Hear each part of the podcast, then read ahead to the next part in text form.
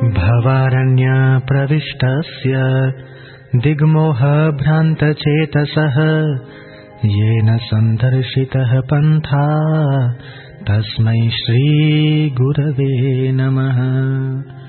तापत्रयाग्नितप्तानाम् अशान्तप्राणिनाम् भुवि।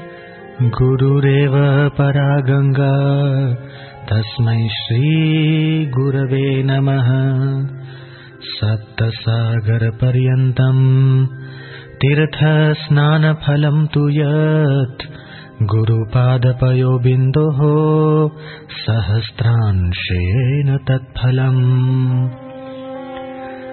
शिवेरुष्टे गुरुस्त्राता गुरौरुष्टेन कश्चन। लब्ध्वा कुलगुरुम् सम्यग् गुरुमेव समाश्रयेत्। गुकारम् च गुणातीतम् ऋकारम् रूपवर्जितम् गुणातीतमरूपम् च यो दध्यात् स गुरुस्मृतः त्रिनेत्रः शिवः साक्षात् द्विबाहुश्च हरिः स्मृत। यो चतुर्वदनो ब्रह्मा श्रीगुरुः कथितः प्रिये। देवकिन्नरगन्धर्वः पितृयक्षास्तु तुम्बरुः। मुनयोऽपि न जानन्ति गुरुशुश्रूषणे विधिम् तार्किकाश्छन्दसश्चैव देवज्ञः कर्मठः प्रिये लौकिकास्ते न जानन्ति गुरुतत्त्वम् निराकुलम् महाहङ्कारगर्वेण तपोविद्याबलेन च भ्रमन्ते तस्मिन् संसारे घटियन्त्रम् तथा पुनः यज्ञिनोऽपि न मुक्तः स्युः न मुक्ता योगिनस्तथा तापसा अपि नो मुक्ता। गुरुतत्वात् पुरान्मुखा। संसार रूपी अरण्य में प्रवेश करने के बाद, दिग्मूढ़ की स्थिति में जब कोई मार्ग नहीं दिखाई देता, चित्त भ्रमित हो जाता है उस समय जिसने मार्ग दिखाया, उन श्री गुरुदेव को नमस्कार हो। इस पृथ्वी पर त्रिविध ताप, आधि व्याधि और उपाधि। इस त्रिविध ताप रूपी अग्नि से जलने के कारण अशांत हुए प्राणियों के लिए गुरुदेव ही एकमात्र उत्तम गंगा जी हैं।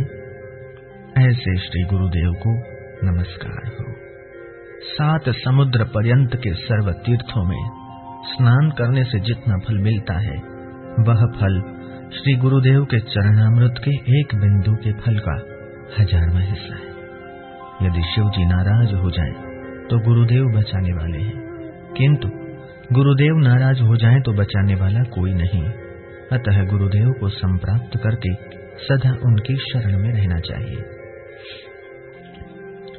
गुरु शब्द का गु अक्षर गुणातीत अर्थ का बोधक है और रू अक्षर रूप रहित स्थिति का बोधक है। ये दोनों गुणातीत और रूपातीत स्थितियाँ जो देते हैं, उनको गुरु कहते हैं।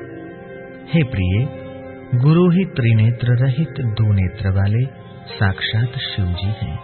दो हाथ वाले भगवान विष्णु हैं और एक मुख वाले ब्रह्मा जी हैं।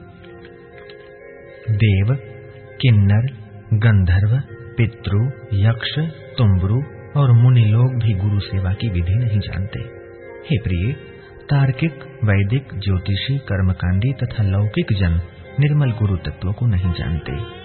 तप और विद्या के बल के कारण से और महा अहंकार के कारण से जीव इस संसार में रहट की तरह बार बार भटकता है।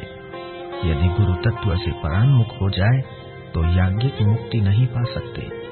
योगी मुक्त नहीं हो सकते और तपस्वी भी मुक्त नहीं हो सकते।